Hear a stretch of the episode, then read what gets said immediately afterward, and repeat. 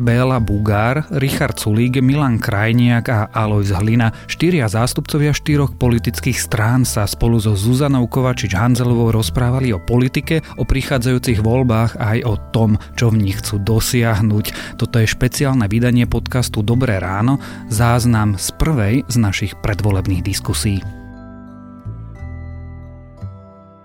Vítajte pri finálových debatách denníka SME. Nachádzame sa v zrekonštruovanej Bratislavskej Mlinici aj so študentmi vysokých škôl z celého Slovenska. Denník SME organizuje konkrétne dve finálové debaty. Toto je tá prvá z nich, do ktorej sme pozvali lídrov strán Mozhit, SNS, SAS, Sme rodina a KDH. Jediná zo strán, ktorá odmietla účasť aj v profilových rozhovoroch, aj v diskusiách, je Slovenská národná strana. Poslala stanovisko, dovolujeme si ospravedlniť sa, pretože cítime neobjektívnosť vo vzťahu k našej politickej strane. Vítam tu teda štyroch lídrov spomínaných strán. Richard Sulík, predseda SAS, vítajte. Dobrý deň, prajem. Ďakujem pekne za pozvanie. Bela Bugár z Mostu Hit, vítajte. Dobrý deň, prajem. Zo Smerodina tu mal byť Boris Kolár, ale pre zdravotné problémy ho nahradí Milan Krajniak, vítajte. Dobrý deň, prajem. A predseda KDH Alois Hlina, vítajte aj vy. Dobrý deň. Páni, tak pravidlá sú jasné, 75 minút moderovanej diskusie. Ja mám samozrejme pre vás otázky pripravené, ale je na vás, ako sa zapojíte, ako budete spolu diskutovať. Všetci ste teda dlhoroční politici, myslím, že to zvládnete. Je to otvorená diskusia, takže je na vás, ako ten čas využijete. Dajme si teda prvé kolo otázok, ktoré sú tak šité každému na mieru. Pán Bugár, začneme s vami. Mm-hmm. Vy ste povedali pre hospodárske noviny minulý týždeň, že radšej ako spoluprácu s Igorom Matovičom si vyberám smrť. Mm. Boli ste ale 4 roky v koalícii so Smerom a SNS a hovoríte, že to bolo pragmatické rozhodnutie, tak ste to aspoň popisovali. Čiže ak by mala vzniknúť koalícia, ktorá by bola zložená z opozície a chýbali by, vám, chýbali by im vaše hlasy, tak radšej ako koalícia aj z Olano si vyberete naozaj smrť? Rozdiel ja hovorím na Matoviča, nie na Olano. Včera dokonca jednej relácii som povedal, že my si to sami budeme musieť vydiskutovať, keby k tomuto došlo a ja viem, čo urobím. To je moje rozhodnutie. A čo urobíte? Ešte tam nie sme. Nebuďte taká zvedavá. Kto je zvedavý, veľmi rýchlo stárne. Tak vaši voliči by asi chceli vedieť, či uh, by ste išli do takéto koalície, tak aspoň to nám môžete povedať. Um, to keď poviem vám, poviem dopredu všetkým, ešte raz, nemáme problém s Olanom. Máme problém samozrejme s niektorými výmyslami pána Matoviča, ale nakoľko tu nie, nebudem e, teda spomínať. A, a preto my si dvaja budeme musieť potom vydiskutovať ako ďalej. Ja ešte raz hovorím, ja som rozhodnutý, viem, čo mám robiť. Vy ste momentálne v stave, že sa ani nerozprávate? Je tu? Nie, tak v parlamente sa stretávate, tak... Mm, nestretávame sa v parlamente. Um, on je zvláštny človek, e, v parlamente je málo kedy, len vtedy, keď, keď potrebuje niekomu vynadať. Pán Sulík, Janka Cigániková minulý týždeň ukazovala v parlamente prostredník kolegyni z koalície. Je toto spôsob politiky, ktorý sa hodí do parlamentu? Nie, rozhodne to spôsob politiky nie je. Stalo sa to tak, že ona vlastne celý deň tam vymenúvala tie rozkrádačky smeru, ono ich bolo strašne veľa a potom sa dostala do osobného konfliktu s pani poslankyňou Valovou a neudržala e, si kontenans. Samozrejme, nemalo to byť a preto sa aj e, veľmi rýchlo ospravedlnila. Bola to chyba? Jednoznačne. Pán Krajniak, e, východoslovenská televízia vysiela posledné dva týždne v relácii osobnosti tri rozhovory, akurát teda s kandidátmi strany Sme rodina, jednotkou Borisom Kolárom, osmičkou Jozefom Lukáčom a 15 Igorom Kašperom.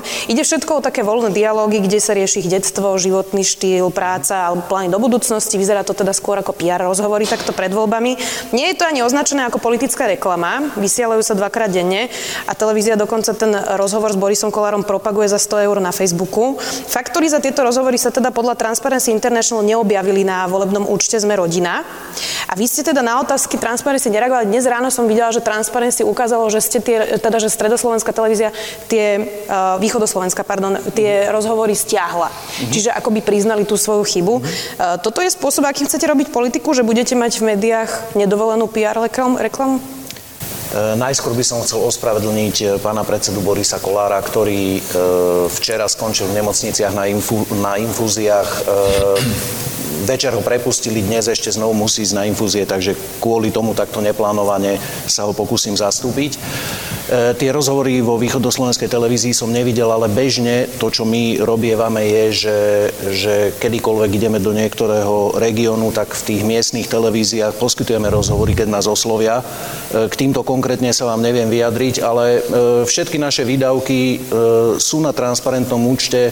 Ja neviem, je možné aj to teoreticky, že tí kandidáti, ktorí tam boli, možno dostali faktúru až teraz, zaplatí sa to v týchto dňoch. Naozaj neviem sa k tomu vyjadriť, lebo som ich nevidel. Uvidíme. Ale aj ja osobne takisto som poskytoval rozhovory v mnohých regionálnych televíziách a, a neplatil som za to.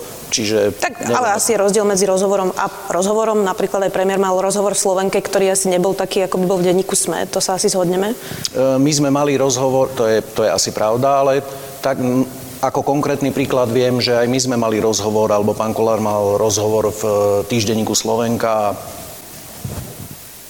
Voliči si urobia názor.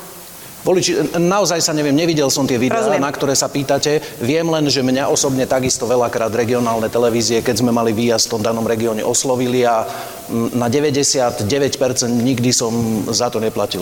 Pán Hlina, e, budem teraz citovať e, pani Verešovú. Medzi politické priority KDH patrí prípava nového zákona na ochranu života a ľudskej dôstojnosti, zahraňujúci jednak podporu o ochranu v tehotenstve, v materstve a v rodičovstve, ale tiež aj ochranu pred novými formami ohrozenia ľudského života. Povedala to pre portál za stolom SK. Čiže hneď po voľbách máme očakávať od KDH zákaz interrupcií? Ďakujem pekne za pozvanie. E, po voľbách bude po voľbách, po voľbách uvidíme, kto bude pri stole.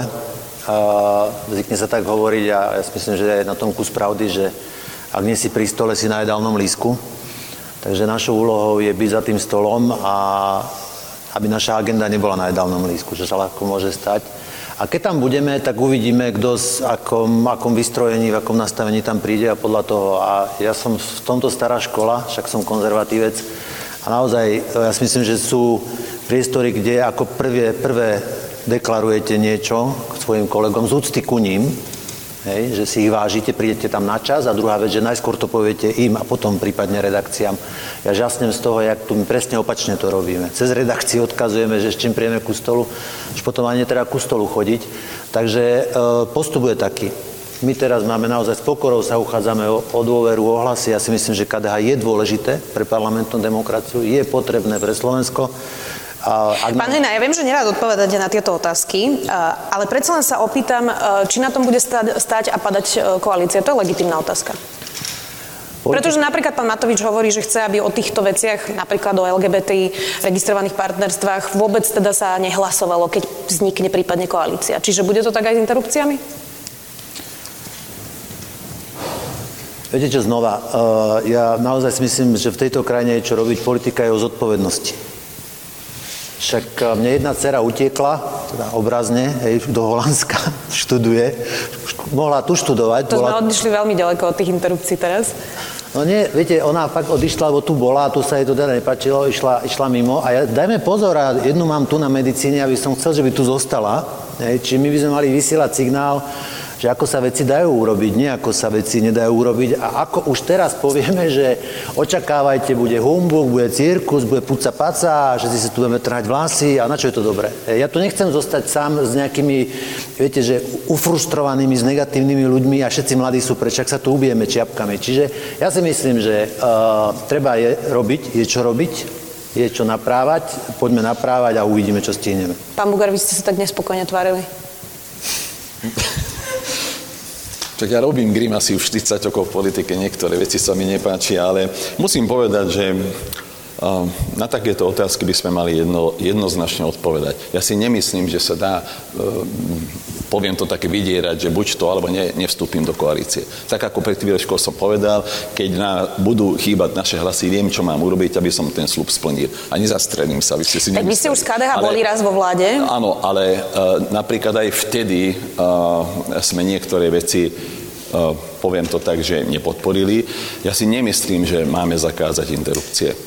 A ja som kresťan a musím povedať, že keby my sme nemohli mať dieťa a keby sme e, nemohli osvojiť, to znamená, keby nebolo voľné, prepašte za výraz, dieťa, no tak samozrejme asi, asi by sme neboli tam, že momentálne mám cierku, ktorá je vydatá a tak ďalej a tak ďalej. Ale to len kvôli tomu, že interrupcie samozrejme niektorí si nezvolili, takže preto si myslím, že zakázať nesmieme, aj keď to považujem ja osobne za hriech, ale pomáhať tým, ktorí po prípade povedia, že ja by som si aj to dieťa nechal, len nemám na to peniaze. O tom boli reči poslednú, poslednú schôdzu, sa mi zdá. Dobre. Chce ešte niekto k interrupciám? Pán Sulík, ja pán ja by som chcel zareagovať. E, tu by som sa trochu chcel pána Hlinu zastať. Keď sa po voľbách tvorí vláda, vždycky sa hľadá ten najväčší spoločný menovateľ, ktorý, e, ktorý sa dá nájsť. A každá strana si musí stanoviť, tak ako my máme stanovené, že, že čo v tom najväčšom spoločnom menovateli, ktorý sa podarí nájsť, musí byť, aby sme, aby sme neoklamali našich voličov. My sme si stanovili napríklad tú masívnu výstavbu štátnych nájomných bytov. Však preto som sa ja pýtala, či tam sú interrupcie. To je legitimná otázka. E, zrušenie doplatkov za lieky e, pre deti do 6 rokov, pre dôchodcov a zdravotne ťažko postihnutých a pomoc zadlženým ľuďom. Toto je niečo, pokiaľ to v tom vládnom programe nebude, tak my nemôžeme ísť do takej vlády, lebo by sme oklamali našich vlastných voličov. Ale hovoriť, že čo ďalšie sa podarí nájsť v tom najväčšom spoločnom menovateli teraz, to je ťažké povedať a každá strana si musí sama zvážiť, že čo sa jej podarí a čo sa jej nepodarí, čo sa jej nepodarí presadiť. Ešte jednu vec by som chcel povedať, že my nechápeme tie naše podmienky ako... Pán Kraňák, k vašim podmienkam sa ešte dostaneme. Ja okay. som sa teraz pýtala na tie interrupcie. Okay. Pán Hlina, hlásili ste sa o slovo. Ešte, ešte možno také doplnenie, že ja som naozaj v takej ťažkej situácii, lebo v liberálnom prostredí som za konzervatívca, v konzervatívnom prostredí som za liberála, nemám kde oddychnúť. Viete, tu sa odo mňa bude očakávať, že som sa mal byť do hrude. Prečo? Preto, čiže ťažká situácia, len ja som naozaj stará škola. Ja som e, niekedy, ja som podnikal aj obchodoval v Číne. Číňania povedali, na čo podpis? Však sa pozriem a vidím, ja ti verím. Viete, naozaj to je tak, akože ja som stará škola v tom, Teraz... že keď budeme definovať nejaké podmienky, tak ich budeme definovať tam, kde sa majú definovať. Ja žasnem z toho, jak to všetci vyhrážajú. My nepôjdeme vtedy, my nepôjdeme vtedy. Tak a potom, jak sa to dá zrobiť? Však to ani nevieme napísať na Pán Lina, ja sa vás to pýtam, pretože pani Verešová povedala medzi politické priority KDH. Že no však jasné, že to patrí. Samozrejme, že to patrí. Tak sme mohli to odpovedať na začiatku, nemuseli sme to Ale ste sa ma pýtali, že či odídeme, ale však to máme v programe, však tu to máme, jasné, to máme v programe. Je to politická priorita, samozrejme. Je veľký rozdiel mať prioritu, no alebo mať kardinálnu podmienku. No. Ja to považujem práve za chybu, čo hovoril pán Krajňák, že ak v programom vyhlásení vlády nebudú e, nájomné štátne, teda masívna výstavba štáty nájomných bytov, tak tam nejdeme, lebo si vlastne zabuchávajú dvere to nepovažujem za správne. Možno, že je povolené mať červené čiary, že s čím nebudeme my súhlasiť, aby, aby ostatní pretláčali, ale my napríklad nemáme žiadnu takúto požiadavku. Máme tam vyše tisíc No máte riešení, dve veci, kvôli ktorým by ste nešli. Ale ešte raz rozlišujeme medzi tým, čo my chceme pretlačiť do programu vyhlásenia vlády. Tam chceme pretlačiť čím viac z našich bodov, ale žiaden bod nebude tak, taký kardinálny, že, že by sme do takej vlády nešli, ak ten bod nebude. A druhá vec je, čomu chceme zabrániť, aby iní pretlačili. A tam máme dve, áno, vyššie dane a e, migrantov. kvoty na prerozdeľovanie migrantov. A do takej vlády nepôjdeme, keď iným by sa to tam podarilo pretlačiť. Ale rozumiete ten rozdiel, hej? To sú, to sú dve Pán Suli, rozumiem veci. to úplne a teraz sa zastavme pri tých migrantoch, keď už ste to spomenuli. Nie je to trochu populizmus strašiť migrantami dnes, keď ich teda žiadnych zatiaľ nemáme, ani to nevyzerá, že najbližšie roky tie štyri, ktoré by prípadne vaša vláda bola, by tu bola nejaká masívna migračná vlna. A skúste mi povedať, že prečo tam napríklad teda nemáte, že musí byť reforma reforma v školstve alebo niečo podobné. A či to teda nie je to isté ako to, čo robí teraz Smer v kampani, keď straší Tak asi ste úplne predsa len nepochopili, čo som sa vám tak snažil vysvetliť. vysvetliť. Ešte raz. E, my, my máme v našom programe reformu školstva, dokonca podľa nezávislých odborníkov najlepšiu. Ale nebudeme robiť to, že ak táto reforma sa nedostane do programu vyhlásenia vlády, tak my do tej vlády nejdeme. Ja toto považujem za krátkozraké a nezrelé si takéto podmienky vopred dávať, že čo tam musí byť. Ja hovorím o tom, čo tam nesmie byť. To sú, to sú dve, dva podsta- dve rozdielne veci. A teraz k tým migrantom, pozrite, keď tu žiadni nie sú a ani nebudú, tak predsa nie je najmenší dôvod si to tam písať do programu vyhlásenia vlády. Je otázka. Ale v čom to má byť populizmus, keď hovoríme, že toto tam nechceme vidieť a tým pádom asi ani nikto nebude mať e, dôvod to pretláčať do programového vyhlásenia vlády a, a tým pádom sa rýchlo dohodneme na tých migrantoch. Ja totiž už som raz zažil, že sme nie dostatočne jasne si napísali do programového vyhlásenia vlády, že e, žiadne peniaze do Grécka a potom naši partneri otočili. Lebo rok neskôr už to zrazu téma bola. Keď príde Dublin 4 na rokovanie, komisia to začne pretláčať, nejakí naši partneri budú koaliční zrazu otočia, zrazu začnú tlačiť na to, že tam musia byť tie prerozdeľovacie kvóty, tak ja budem veľmi rád, že sme s tým nesúhlasili. Pán Kranek? Hm, keď sme pred 4 rokmi prichádzali do politiky, tak sme dali tri zásadné sluby našim voličom. Poprvé, že za nami nestojí žiaden oligarcha, ktorý by tú stranu zakladal. To sme preukázali jasne. Po druhé, že nepôjdeme do vlády so smerom, na rozdiel od mnohých sme to dodržali. Po tretie, budeme hlasovať za každý dobrý návrh bez ohľadu na to, kto ho navrhne, ale podľa obsahu. Či si myslíme, že to pomôže ľuďom, alebo nie. Aj to sme dodržali, aj keď nás za to mnohí kritizovali. A preto rovnako aj pred týmito voľbami hovoríme otvorene našim voličom, aby sme pre nich boli čitateľní, aby sme boli vypočítateľní, lebo kvôli tomu nás volia. Ľudia vedia, že môžu s nami aj súhlasiť, aj nesúhlasiť, ale vedia, že keď raz niečo povieme, tak to dodržíme. A znovu sme povedali ľuďom tri body, aby vedeli, ako sa budeme Pán po voľbách správať. povedali v prvej odpovedi. Nie, nie, nie, nie, nepovedal. Prvá je, prvý bod je negatívny, tak ako povedal pán Sulik, že nepôjdeme do vlády, ktorá by ich chcela zaviesť. Čo ja viem, istambulský dohovor, registrované partnerstva, povinné kvóty na migrantov. To je to negatívne vymedzenie. Áno, áno. Okay. Druhý bod je taký, že nepôjdeme do vlády, ktorá by chcela rušiť tie, niektoré tie drobné sociálne opatrenia, ktoré za posledných 30 rokov e, e, rôzne vlády schválili. A tretia vec, povedali sme tri programové body, ktoré my považujeme za najdôležitejšie. A chcel by som povedať, že prečo? Pretože na, za najväčší problém Slovenska považujeme Pán Kraňák. Zvýšenie priemerného dlhu za 15 rokov na priemerného občana z 1800 eur na 8000 eur. A ten dlh narastol, viete Kraňák, prečo? Ste... Najmä kvôli najmä kvôli Pán obrovskému Krajniak. zadlžovaniu, kvôli cenám bytov a hypoték. Pán Krajniak, máme tu celú sekciu riešiť. o nájomných bytoch. Mm-hmm. Nemusíte sa vôbec bať, dostaneme sa k tomu. Okay. Lebo už pri druhej odpovedi ste to začali, ja rozumiem, že pre vás je to nosná téma, nebojte sa, stihneme ju. Poďme k 13. dôchodkom, lebo to je teraz to najaktuálnejšie. Uh, Myslím si, že aj pre publikum to bude to Pre publikum nie, ale, ale v podstate áno, lebo na konci to zaplatia vlastne tí, čo dnes sú mladí. Uh, pán Bugár... Ja si v ich veku nevedel predstaviť, že budeme mať 30, počujte. Pán Bugár, ale budú to pozerať ľudia doma, tam nebudú len vysokoškoláci. Uh, pán Bugár, keď teda teraz hovorí e, Smera SNS, ako im na tom vlastne záležalo a že to nie je iba predvolebný ťah, vy ste teda boli 4 roky v tej koalícii, toto vôbec padalo ako nejaký nápad, ako, e, ako, ako niečo, čo chceli urobiť, alebo naozaj to teraz prišlo z čisté jasné? Ja som bol na koaličných rokovaniach a žiadny partner to nenavrhol. To znamená, teraz už koaličná zmluva neplatí. Samozrejme, môžeme si vymýšľať a môžeme si domýšľať, že prečo asi práve teraz, lebo idú voľby, lebo možno, že niektorým no, kesajú preferencie a tak ďalej a tak ďalej. Ale problém je v tom, že my stále hovoríme o tom, že zodpovednú politiku musíte tak robiť, aby ste zbytočne nezadlžili budúcu generáciu. A keď hovoríme o dôchodkoch a práve pred mladými ľuďmi, ak budeme takto pokračovať, oni už nebudú. Ja ešte budem mať, ja mám 62 za chvíľočku, ja ešte budem mať dôchodok, no možno, že vy už nie. Aj my ešte, aj my budeme. No, uvidíme. Ale to znamená, že nemôžeme lebo ako sa vytvárajú, z čoho sa platia dôchodky? Z toho balíka sociálneho, kde samozrejme každý, ktorý robí, odvádza e, určitý počet svojich teda daní a, a odvodov a tak ďalej. Dobre, aby sme no, to uzavreli, nepočuli ste to nikdy na koaličnej rade? Nepočuli sme a teraz si zoberte, že dobre, dajme dôchodcom. To nie je problém. Problém je v tom, že toto je neadresné, nesystémové. E, neadresné preto, lebo tých 460 e, eur dostane aj ten, ktorý má 300 eurový dôchodok a 460 eur dostane aj ten, ktorý má nad 1000 eur. Takže to je tá neadresnosť. A nesystémové, nesystémové je to, keď napríklad dôchodcia hovoria, že ja sa nemusím dožiť napríklad toho 13. dôchodku.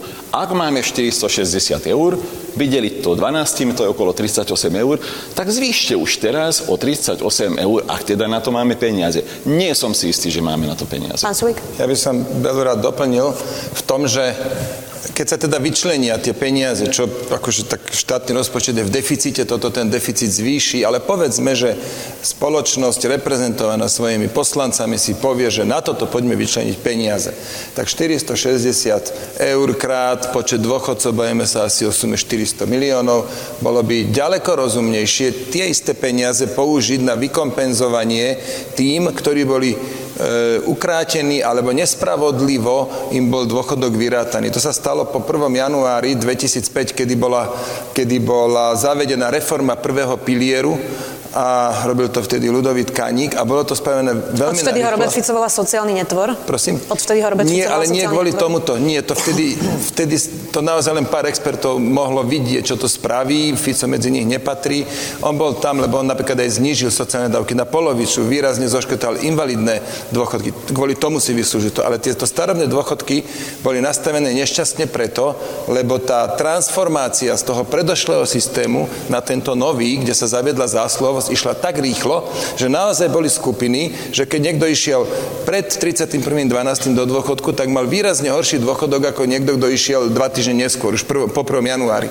A takýchto, tam, tam sa nachádza 10 tisíce ľudí, ktorí celý svoj život robili, majú dôchodok na úrovni minimálneho Čiže týmto dôchodku. by ste to vykompenzovali. A toto treba spraviť, treba, sa, treba si tie prepočty urobiť, informačné systémy to dnes už zvládajú, treba si urobiť prepočty a treba si naozaj pozrieť z dnešného pohľadu, ktorí ľudia sú na tom najviac e, e nespravodlivo e, dopadli, to nie je moc po slovensky, ale viete, čo chcem povedať? A, a tých treba odškodiť. Tým treba výrazne, Dobre. možno, že aj o viac ako e, tých 37 eur mesačne zvýšiť dôchodky, Dobre. aby sme tieto nespravodlivosti ostranili. Pán Hlina sa hlásil.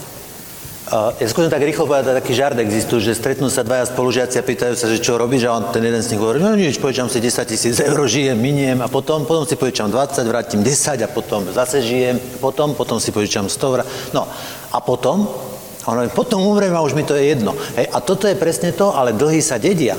Treba dať naozaj pozor, lebo dlhy sa neodpisujú, dlhy sa dedia. Buď príde vojna, alebo sa tie dlhy zdedia. Čiže nám sa deti hrajú na ihrisku, pekne sa na ne pozeráme, fotíme si ich na Facebook, usmievame sa, aké sú zlatučké a my ich zadlžujeme, hej, ale oni tie dlhy preberú.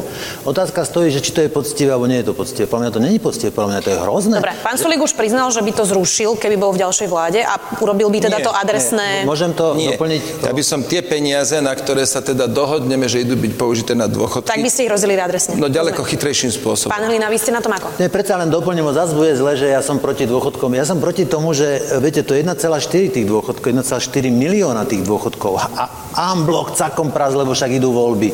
Však dobre, už keď máme pocit, aj máme mať pocit, že niekto má nízke, hej, že to proste treba zatresniť a tam treba pomôcť. Tu súhlasím s pánom Bugánom, však identifikujeme tie skupiny s tými najnižšími dôchodkami a však to ideme aj tým eštebákom pridávať.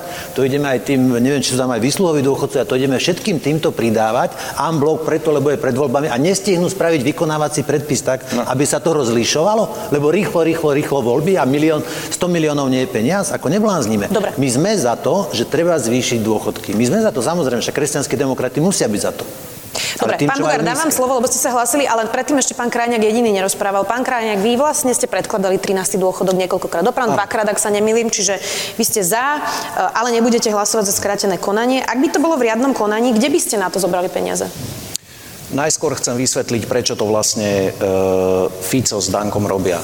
Samozrejme, keby im záležalo na ľuďoch a nie na záchrane vlastných zadkov, tak by to mohli schváliť už dávno, pretože dvakrát bol ten náš návrh v parlamente. Po druhé, keby naozaj im záležalo na tom, aby to prešlo, tak to mohli dať aspoň v januári alebo o dva týždne skôr, keď to prezidentka vráti, lebo má, ten, má, to, má to právo aby sa to vôbec dalo prehlasovať to veto. Čiže z ich strany je to divadlo, proste tečie im do topánok a nevedia, čo majú urobiť. Po druhé, v našom programe všetky sociálne opatrenia, ktoré máme napočítané, sú napočítané zhruba na 1 miliardu eur. A Niečo sa deje? Nie, nie, nie. Na to nevidieť. Okay, okay, jasné. Čiže všetky naše, sociálne, všetky naše sociálne opatrenia sú napočítané na 1 miliardu eur. Ale zdroje, ktoré na to chceme nájsť, v tom našom programe sú napočítané na 3,5 miliardy eur. To znamená, že my máme e, premyslené, akým no, spôsobom... No aspoň, aspoň teda čas. Poviem vám veľmi jednoduchú vec. Napríklad, ak by sa začala tá masívna výstavba štátnych nájomných bytov, tak z každej investovanej miliardy sa vám na DPH, odvodoch a daniach z príjmu vrátiť do rozpočtu naspäť 500 miliónov Rozumiem, eur. pán Krajňák, ale pán Ak by... Kolár mi vlastne hovoril v rozhovore, Áno. že vlastne, keď by ste aj e, začali vo vláde plánovať tieto nájomné byty, už sa k ním teda môžeme aj pomaly dostať, Áno. tak e, najskôr by ste ich v treťom roku svojej vlády začali stavať. Nie, nie, nie, tam to bola To otázka, povedal pán Kolár. to bola otázka, že kedy sa vieme dostať na tých 25 tisíc e, ročne, tam, kde sú pripravené pozemky, tam, kde je pripravená infraštruktúra, tam sa dá, Povedal, to je že najprv treba postaviť dve mesiacov. fabriky, kde by ste montovali tie, tie, tie Ale veci. jedna fabrika už je, akurát ne, nestíha robiť celú kapacitu 25 tisíc nájomných bytov. A ak by sme to rozbehli v prvom roku vlády, tak v prvom roku vlády už môžu byť prvé bytovky postavené, pretože e, tá základná infraštruktúra výroby tých bytov a montovania tých bytov tá je. Druhá vec, ktorú by som chcel povedať, že prečo my to vlastne chceme robiť. To už ste povedali na začiatku. No, to ste mi skočili do reči. Môžem? Veľmi roku- krátko. Aby toto nebola kampaň Sme rodina, Pred rozumiem. 15 rokmi e, bolo e, nabratých, obyvateľstvo v tomto štáte malo nabratých úverov za 5,89 miliardy eur. Dneska len na bytovú, len na byty je to cez 31 miliard eur. To je proste katastrofálne, to je 5-násobne viac. Problém je v tom, že vy ste mladí ľudia a pocítite na vlastnej koži, že Národná banka, keďže vidí, že to je najväčší problém Slovenska zadlžovanie domácnosti, tak stlača tie limity, koľko vám banka môže poskytnúť hypotéku. A čoraz viac mladých ľudí si nebude môcť hypotéku dovoliť, lebo na ňu nebude mať. Na Slovensku býva v nájomných bytoch štátnych akýchkoľvek 6% ľudí. V Rakúsku býva 50% ľudí a práve kvôli tomu, Pán že veľká časť pán obyvateľstva pán si nevie dovoliť platiť hrabe, drahé hypotéky. Pán Krajniak, toto nikto asi nespochybňuje. Nájomné byty sú veľká téma, všetci Ja o tom to hovoria. Nájomné byty ako také Ja nespochybňujete. to spochybňujem, áno. Tak nech sa páči. Kľúčový argument je taký, ale Chcete sa dostať k slovu? Už je to je. Ale dlho. Tak, tak pri tých bytoch... Musíte sa presadiť lepšie. Áno, výborne. Dobre. Sa ozme. do Dobre, takže kľúčový argument je ten, že mladý človek si zoberie hypotéku, ktorú spláca 30 rokov a potom ten byt je jeho vo vlastníctve a tie náklady na byt idú výrazne dole. A je to zhodov okolností v čase, keď výrazne dole idú aj jeho príjmy, lebo už ide do dôchodku. Z tohto pohľadu tie hypotéky sú výborné.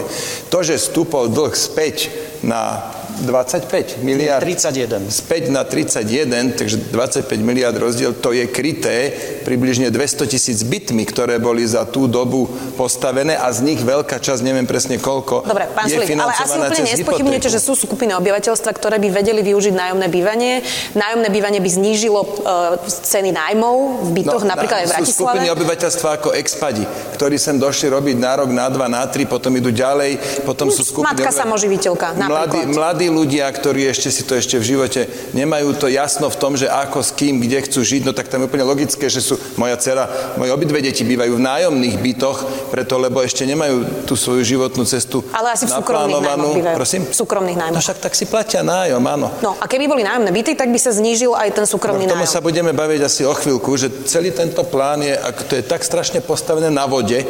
Ja som bol teda diskutovať s vašim ekonomickým expertom pánom Holly. A dostali ste riadne na frak, pretože ste nevedeli odpovedať ani na základné technické podmienky toho, ako to v Rakúsku funguje a spochybňovali ste to úplne neodbornými argumentami. Aha, no ja som mal iný dojem z toho, ale dobre. E, každopádne pán Holly povedal, že v treťom roku by sa mohlo nejaká časť postaviť, akože prvýkrát v treťom roku a teda podľa jeho plánov v štvrtom roku, čiže prvý, druhý rok podľa pána Holeho sa nepostaví nič.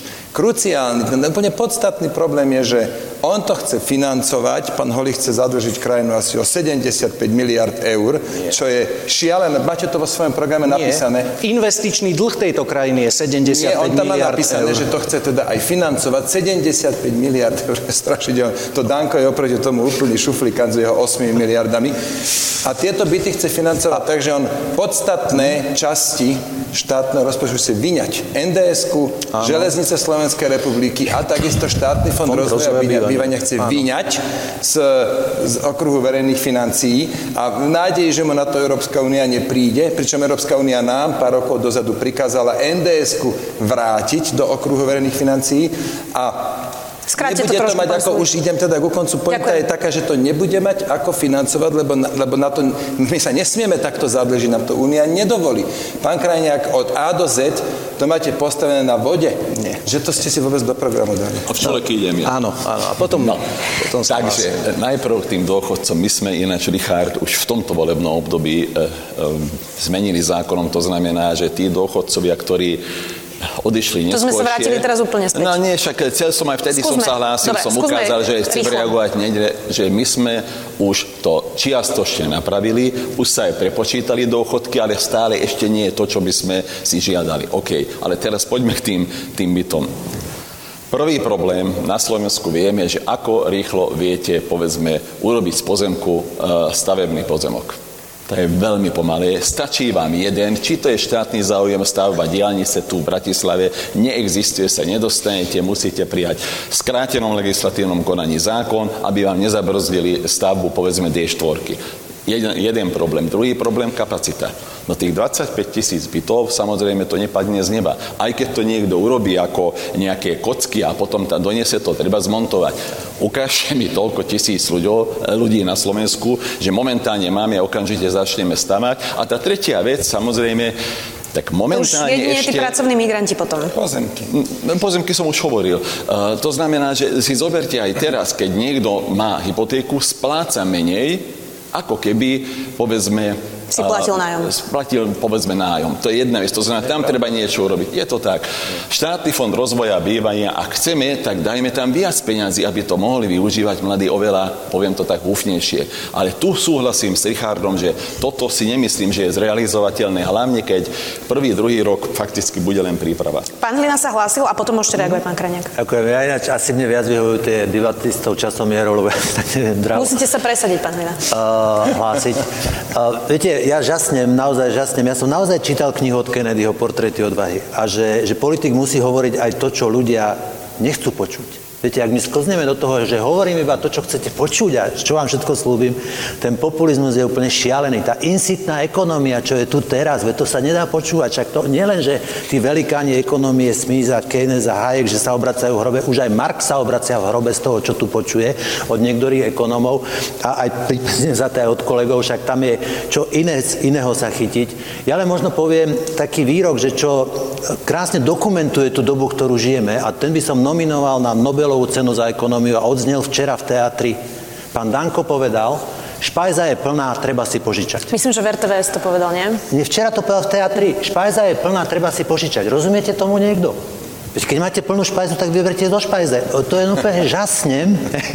špajza je plná, treba si požičať. Dobre, pán Danko tu Dajme nie je, na to pozor, že kam až. rozhodnutia, ale nie je. Pán Kraniak, môžete reagovať. Takže e, problém je v tom, že 70% mladých ľudí na Slovensku, aj takých, ktorí už pracujú, majú svoj zárobok, býva stále u rodičov, pretože si nemôže dovoliť vlastnú strechu nad hlavou. Pokiaľ máme 300 tisíc ľudí v zahraničí To je a ale väčšina nejaká z nich si ide... do 30 rokov alebo tak nejak, nie? Do 30, áno, áno, áno. OK. áno. E, preto som povedal, že sú tam aj ľudia, ktorí už pracujú, nie sú to, nie sú to e, študenti. Rozumiem. A pokiaľ máme 300 tisíc ľudí v zahraničí, väčšinou mladých ľudí, ktorí e, si tam chcú privyrobiť a našetriť na bývanie a chceme, aby sa vrátili späť, tak im musíme pomôcť, aby tú strechu nad hlavou mohli mať. Pán Kraniak, ale dostaňme sa k tým argumentom. Ale veď, veď Hodnoty ako keby nikto počkajte, veď idem, k tým, idem k tým argumentom. A prečo taká situácia je? Pretože neexistujú na Slovensku podmienky, za ktorých sa môžu dostať k bytu inak ako od drahých súkromných developerov. Ceny bytov za posledných 15 rokov na Slovensku stúpli z priemernej ceny 1000 eur na 1600 eur. Vzhľadom na to, že Národná banka tlačí dole tú hranicu, koľko musíte mať vlastných prostriedkov a koľko vám môže požičať banka, tak si čoraz väčšia skupina ľudí na Slovensku nemôže dovoliť Pán. Kraniak, ale toto stále opakujete, len že tu zazneli argumenty. Aj pán Holý, teda v diskusii s pánom Sulikom, ak som to správne pochopila, aj Áno, pán Kolár u áno. nás v štúdiu hovoril, Áno. že tie prvé byty budú až v treťom roku. Ale ne, nemusia byť v treťom roku, Pán pretože... Bugár hovorí argument, že Počkajte. kto to bude stavať. Tak na toto to prosím reaguj. Počkajte, ale veď tá kapacita, veď tá kapacita na Slovensku už je, tá výrobná kapacita je, akurát sa tie byty vyráb, e, vyvážajú do Nemecka a Švajčiarska. Po druhé, máme štátny pozemkový fond, máme obce a mesta, máme štátne firmy, firmy pod kontrolou štátu. Každý, kto poskytne pozemok, z týchto troch inštitúcií na ňom sa dá stavať. V Bratislave napríklad kde? V, Bra- v Bratislave musia dať štátne inštitúcie. To znamená, že nemusí to byť, nemusí to byť štát priamo štátny pozemkový fond, ale napríklad ktorákoľvek mestská časť, ktorá sa rozhodne poskytnúť svoje územie na to, takto tam môže stať a Matúš rýchlo to teraz hľadá a ešte jeden nedarí, argument, Krajník. prepačte, ešte jeden argument musím povedať, pretože tu bolo povedané, že aj tak nám to EÚ nedovolí, nikde to nefunguje. Tak presne takýmto finančným modelom stavajú infraštruktúru bytovú a cestnú Rakúšania, Holandiania, Belgičania. Ale nám to nepovolia, pretože páni vedia od začiatku, že sa niečo nedá. Keby sme sa my spoliehali na to, čo sa nedá, tak by sme nikdy nekandidovali vo voľbách, lebo nám všetci hovorili, že do parlamentu sa nedostaneme. Bolo to trochu nechajte nás, nechajte nás urobiť aspoň to, že stanovme si podmienky a budete vidieť, že týmto finančným modelom, keďže to funguje v Rakúsku a v západoeurópskych krajinách, to bude fungovať aj u nás. Dobre. OK, Hovoriť vopred, že sa niečo nedá a vysmievať sa z toho iba preto, že nemáte žiadnu inú alternatívu, tak to je, to je proste Veď podľa mňa diskutujeme trápne. normálne, nikto sa nevysmieva. Nedá, lebo je to od A do Z gebuzina, jak to tam máte opísané po slovensky, aby som sa Prosím vás vyjadril. pekne, prečo Rakúsko každý rok stavia desiatky Poviem kilometrov diálnic podľa tohto modelu? Poviem vám. Asfinak vyčlenený z okruhu verejných Asfina- financí. Asfinak je úplne na hrane a Európska únia pravidelne prehodnocuje, že ho vráti späť do okruhu verejných financií. Ale stavajú Európska komisia už mnoho rakúskych podnikov vrátila do, Európs- do, do, do okruhu verejných financií. Išiel e, zadlženie Rakúska vtedy išlo zo 72 na 81% HDP, lebo nedá sa takto šidiť. A aj keby sa hneď dalo, stále len zvyšujete a zvyšujete dlh. A ja keď si pozriem, ako Dobre. verejní investori tu nak investujú, že prakticky všetko, čo kúpi verejná ruka, je najdrahšie, tak ako kde vy berete, pán Krajnek, ako keby ste nežili v tejto krajine, kde vy berete tú ilúziu, že tu 25 tisíc bytov sa postaví. A teraz by som rád povedal, že kde? Veľmi krátko. Boris Kolár hovorí vo svojom videu, že Slovenský pozemkový fond má, má pozemky, tak on ich dá zadarmo. A on má pozemky v Krupine, kde nikto žiadne byty nepotrebuje. No, v Bratislave má 11 hektárov. Ja som si to zistil. V Bratislave má Slovenský pozemkový fond 11 hektárov, rozkuskovaných asi na 50-60 rôznych pozemkov. Viete, Jak čo je medzi nami rozdiel, pán Sulík? No. Že vás tu trasie na stoličke preto, že štát by ručil svojimi vlastnými bytmi a zobral si na to úver. Lebo štát sa zadlží pre Boha živého. Nezadlží sa štátny rozpočet, budú, budú e, garantom tie byty. Ale to, že ľudia sa zadlžujú, to, že 5 krát za posledných 15 rokov 5-násobne sa museli zadlžiť, to vám je jedno? Ale veď tam Ja sa sú zaujímam o tých ľudí, ktorí Pán nemajú kde bývať a nebudú si môcť dovoliť Dobre. vlastné bývanie. Dobre, to prosím je vás. predsa pre nás podstatnejšie. Je to veľmi ohnivá debata pri nájomných bytoch, sa priznám, som to nečakala. Uh, pán Bugár, pán Hlina, posledné slova, pôjdeme ďalej, ak chcete ešte niečo povedať. Ak nie, nevadí. Ja to čiastočne považujem za populizmus, niečo slúbiť také, ktoré minimálne prvé 2-3 roky sa nedá splniť. To určite.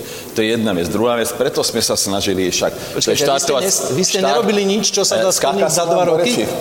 Asi nič, že? Nemugrátom. Preložiť. Teraz som vás nepočula. Je to- to je znamená, to- že preto sme sa snažili napríklad, ja neviem, štartovacia pôžička pre mladých 15 tisíc môžu zo e, Slovenského e, teda štátneho fondu rozvoja bývania a ďalších sa mi zdá 60 alebo 70 tisíc. To sú za veľmi výhodné úroky, keď už o tom hovoríme. Dobre, pán Bugár, ale v roku, to v roku nevyrieši- 2018, aby som bola no. férová, aj k pánovi Kraňakovi štátny fond rozvojového bývania podporil obstaranie 1509 bytových Je to tak. jednotiek. To je dosť málo. To nevyzerá to ako tak. priorita. Počkajte, počkajte. Ďalších 18 tisíc bytov. Pán Hlina sa zase nedostal k slovu. E, Ja kľudne aj zdvihnem ako... Musíte sa presadiť, pán Hlina, vidíte? Tak neviem, ja nechcem skákať, potom zase mne vyčítajú, že som nejaký arogantný, tak ja sa snažím, hlásim sa, ale viete, to, to vyzerá, Dobre, že to je to, zbytočný. A, viete, politiku buď robíte poctivo alebo populisticky. Ja normálne žasnem kam až. Viete, kam až tu chceme, tu sa zavzdušňujete, ja neviem čo, ukážte, prosím vás, veď vy viete, že to nie je pravda. Vy viete, len čakáte, kto sa ešte na to chytí, koľko hlasov to na konci si dá. Prosím vás pekne, nájomné byty treba stávať. Samozrejme, ja myslím, že tu sa na tom zhodneme všetci. My to máme dokonca v programe 2016, pán Kolia, vy ste ešte kačerate, ale keď my sme to mali v programe, že modulárne bývanie, že budeme podporovať pre, pre mladé rodiny. Jasné, že to tam máme. Pán radi, ja by som vám chcela iba pripomenúť, že pán Krajňák bol v KDH, keď vy ste ešte teda neboli ani v politike. Dobre, ale ja som... Sme, keď hej, podporoval Vladimíra Mečiara. Hej, keď som modulárne bývanie, keď sme dávali. Dobre, čiže to modulárne bývanie, my máme Ja teda len, aby to nevyzeralo, že pán Krajňák je tu ja nejaký... Ja sa presadiť, prosím vás pekne. Tak aspoň to teda dokončím. Môžem to pripraviť? Dobre, aby to z toho nebola komédia. Aby čiže, to z toho, hej, tak ukončite to toho... a prejdeme na ďalšiu tému. Dobre, tak ja len to skúsim dokončiť. Dobre, teda ja si myslím, že nájomné bývanie treba stavať. Samozrejme, že ho treba stavať. My ho v programe máme, máme ho od, od roku 2016, dokonca sme ho definovali aj ako modulárne, to znamená to rýchle, tam je, samozrejme to je iné trošku parametricky. Treba ale si stanoviť reálny poctivý cieľ. Hej? A niekde reálny poctivý cieľ, u nás sa tomu venuje Caroline Líšková, niekde na úrovni 5000 bytov ročne, niekde za určitých okolností všetko zasvieti, všetko zafunguje ako má, niekde tam by sme sa mohli dostať. Dobre, 5000 Hej, preto mi príde nepoctivé určitým spôsobom proste tu na lakovať všetkých, že jak my tu ideme stavať pomaly za zajtra to tu bude stať. Viete, to ani z kartónu nepostavíte, ani modulárne Dobre, to Poďme na ďalšiu tému. Naozaj sme sa už veľa venovali nájomnému bývaniu. V piatok boli dva roky um, výročie po vražde Jana Kuciaka a Martiny Kušnírovej. Túto tému určite nepreskočíme. Pán Bugár, celá vládna koalícia hovorí, že predsa teda Marian Kočner sedí vo vezení, vražda sa vyšetrila, je teraz už na súde a stále teda uh, hovorí aj premiér Pellegrini, aj viacerí členovia vlády, že teda to bolo vďaka tej zmene vlády a tým systémovým opatreniam, tak logicky mi z toho vyplýva, či to teda nebolo tak, že aj vďaka vám teda prvé tie dva roky to nefungovalo. Ja stále odpovedám to isté. Ani vy, médiá, ste nemohli vedieť to, čo sme sa dozvedeli po tej vražde. Bohužiaľ, že dvaja... Pán Bugar, médiá nemajú ani sísku, no, ani no, no, policiu. No, no, dobre, prepášte, ale tak vám poviem ináč. Kto urobil celebritu napríklad z Kočnera? To neboli politici, to boli médiá. Keď už teda o tom hovorím, to znamená, že nemohli ste vedieť, ani my sme nevedeli, že my sme budovali a stále sme prijímali zákony, ktoré mali nejakým spôsobom upevniť tie základné demokratické Pán Bugar, vy hovoríte teda o smotanke a bulvári, ale ja teda za mojich investigatívnych kolegov musím povedať, že roky písali o Marianovi Kočnerovi. Áno, ale čo písali? Písali o tom, o že jeho má... biznisoch, no, však áno, nelegálnych. Ale, ale takisto, takisto sa písalo o Bašternákovi. Bol zavretý. Keď sme zmenili, urobili sme systém systémovú zmenu. Samozrejme padla vláda. 10 rokov dozadu Glens House, Dobroslav Môžem? Trnka. Môžete, ale ja vás doplním vždy.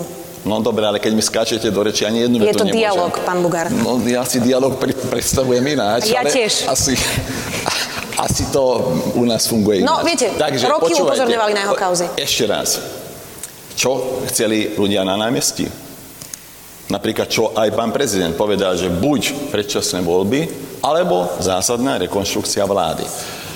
Takže už včera, nie včera, predčerom, e, v sobotu, v sobotných dialog konečne sa priznal, priznal aj Erik Tomáš za smer, že keby nebolo nás, tak samozrejme Fico neodstúpi. To znamená, dosiahli sme, že odstúpil premiér, odstúpil minister vnútra, odstúpil šéf policajného, e, šéf policajtov, prezident. E, zmenili sme zákon, na základe toho zákona je tam apolitický prezident policajného zboru a zrazu Bašterna, ktorý nemohol byť zavretý, zrazu sedí. To znamená, pohlo sa niečo, však e, policia sa čistí a nehovorím, že všetko je v poriadku odchádzajú sudcovia, odchádzali a odišli niektorí napríklad z generálnej prokuratúry. Ja tvrdím, že aspoň niečo sme urobili a začala sa očistá spravodlivosti a respektíve na začiatku. Pán Sulík, vy ste kritizovali Most za to, že išli vôbec do vlády so Smerom.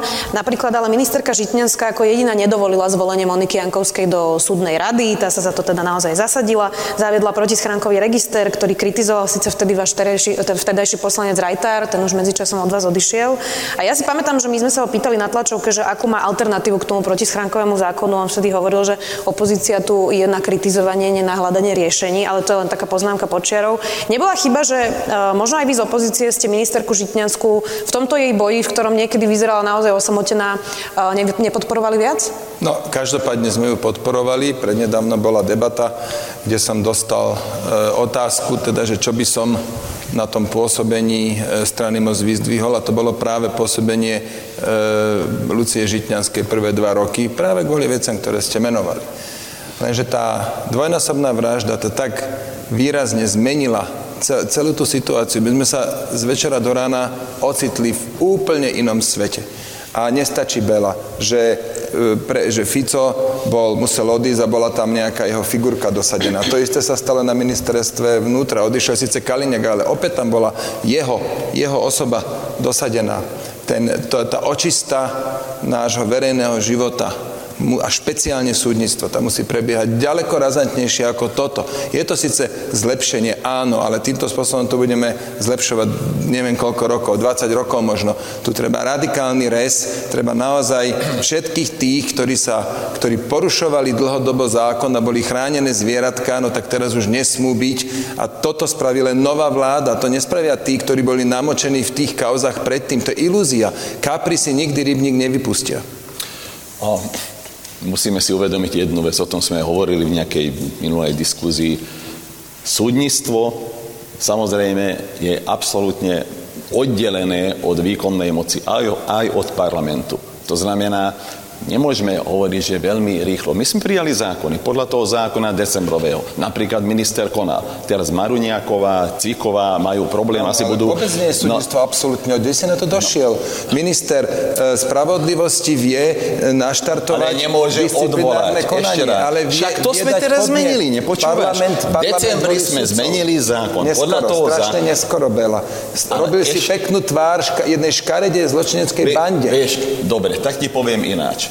My sme robili vždy zodpovednú politiku, na rozdiel od teba. A teraz nemám na mysli, že si zložil vládu. Dobre, ešte vyťahni niečo nie, z 10 nie, nie, rokov nie, dozadu. Budem, budem musieť no, vyťahnuť. vyťahni všetko. Nie lebo všetko. na toto nevieš rozumne odpovedať. Ale ty si robil počúvaj, peknú tvár. Bela, ty si robil peknú Dobre, tvár. Ja sa presadzujem, ako mi bolo povedané. Dobre, má to nejaké limity. že budeme dvaja hovoriť, vy budete... Pán Bugár, nech sa páči. Pán Lina. Pán za chvíľku bude odpovedať, pán Bugár, dokončite. No, a Vieš, kde je tvoja zodpovednosť? Aj naša zodpovednosť. Že v tom momente sa rozhoduješ, čo bude. To znamená, mohli sme krásne Chceli ste to. Už ste videli predčasné voľby. A boli by predčasné... Pán Mugar, vy ste to tak povedali, len ste tam povedali boli... tú tretiu vetu, ktorú okrem vás nikto nepochopil vtedy. No ale ja za to nemôžem, že vy... Neviem, či si pamätáte, ja som sa vás vtedy ja na ňu pýtala a vy ste na mňa ešte tak zautočili, no. že či nerozumiem po slovensky. No však to isté hovorím aj teraz. Hm. Prepašte. Nemrzí vás to tretia veta, lebo nie, máte na billboardov, že čo, budúcnosť problém, bez tretich vied. Váš problém je v jednom, a to musím tak fakt povedať. Na budúce ja garantujem, že žiadne takéto vety sa nedostanú von. Viete prečo? Povedzte. Lebo to bo, tá veta je, ja odcitujem tú vetu. Tá veta je o tom, že Republiková rada splnomocňuje predsedy... Viete to už na spameť? Však samozrejme predsedníctvo strany, že keď dojde k zmene, to znamená, že nemusia byť predčasné voľby, lebo odstúpi napríklad premiér, padne vláda, tak už nemusíme zvolať republikovú radu, ale na tú novú situáciu Samozrejme, bude o tom rozhodovať predsedníctvo. Čiže tá budúcnosť bez tretích vied bude pre novinárov. Skáčujte mi do reči, nevedel som dokončiť. Chcem to dokončiť. Tá zodpovednosť bola aj v tom, Videli sme teraz tri posledné rokovania parlamentu. Alebo minulý týždeň, útorok, z trémy vyklulo, že napríklad tedajší hovorca LSNS išiel za Kočnerom a ponúkol pomoc, že keď most vystúpi, tak oni budú podporovať menšinovú vládu. Bolo by to lepšie riešenie. Takto sme naštartovali očistu. Ja nehovorím, že tá je dobrá. Začali sme. Môžete pokračovať a budem veľmi zvedavý, že či sa nájde dostatočná vôľa zasiahnuť do nezávislého súdnictva. Dobre, Dobre Bela, dokončím to teda. Pán Sulík. Ja, bola historická, historický moment ukázať charakter a tam si zlyhal na plnej čiare, lebo si sa sková za nejakú trápnu tretiu vetu, ktorá nikoho nezaujíma, Dobre. okrem tam no. vašich republikových členov. Charakter, charakterné je to, Charakter. keď niečo slúbim, aj dodržím, ale to nebola historická, okay, to bola tvoja hysterická chvíľa. Okay. Myslím si, že v tej napätej situácii, ktorá bola po vražde e, pána Kuciaka a pani Kušnírovej, urobil najväčšiu chybu prezident, pretože v tom čase, keď sa rozhodovalo o tom, či majú byť predčasné voľby alebo umožní rekonštrukciu vlády, umožnil rekonštrukciu vlády. A žiaľ, ja si myslím, že to urobil preto, tam boli zvolené demonstrácie, na druhý deň on poprosil tých, stretol sa s organizátormi, aby ich odvolali. Myslím si, že to robil len preto, pretože nebol ešte pripravený vstúpiť do politiky potom, keď skončí ako Čiže účelovo, myslíte? Áno, myslím si, že to urobil účelovo Dobre, a že to bola chyba, pretože keby vtedy boli predčasné voľby, tak už dávno máme vyvetraný vzduch a mohlo sa urobiť množstvo opatrení, ktoré bolo potrebné Tak niektorí urobiť. tvrdia, že by vyhral Marian Ako sa dá Kotleba. vyvolať predčasné voľby? Ako sa dajú vyvolať? Veľmi jednoducho, tým, že vláda nemá väčšinu v parlamente a tým, že prezident ne, neumožní vymenovať inú vládu.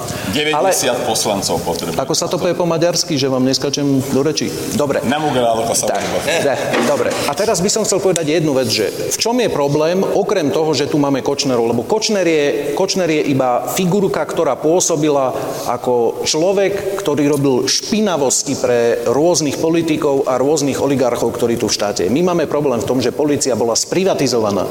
Nie, že bola spolitizovaná. Taký Kaliňák mal oveľa, oveľa, oveľa, oveľa menší vplyv na policiu ako Beder a ďalší oligarchovia, ktorí riadili konkrétne svojich policajtov.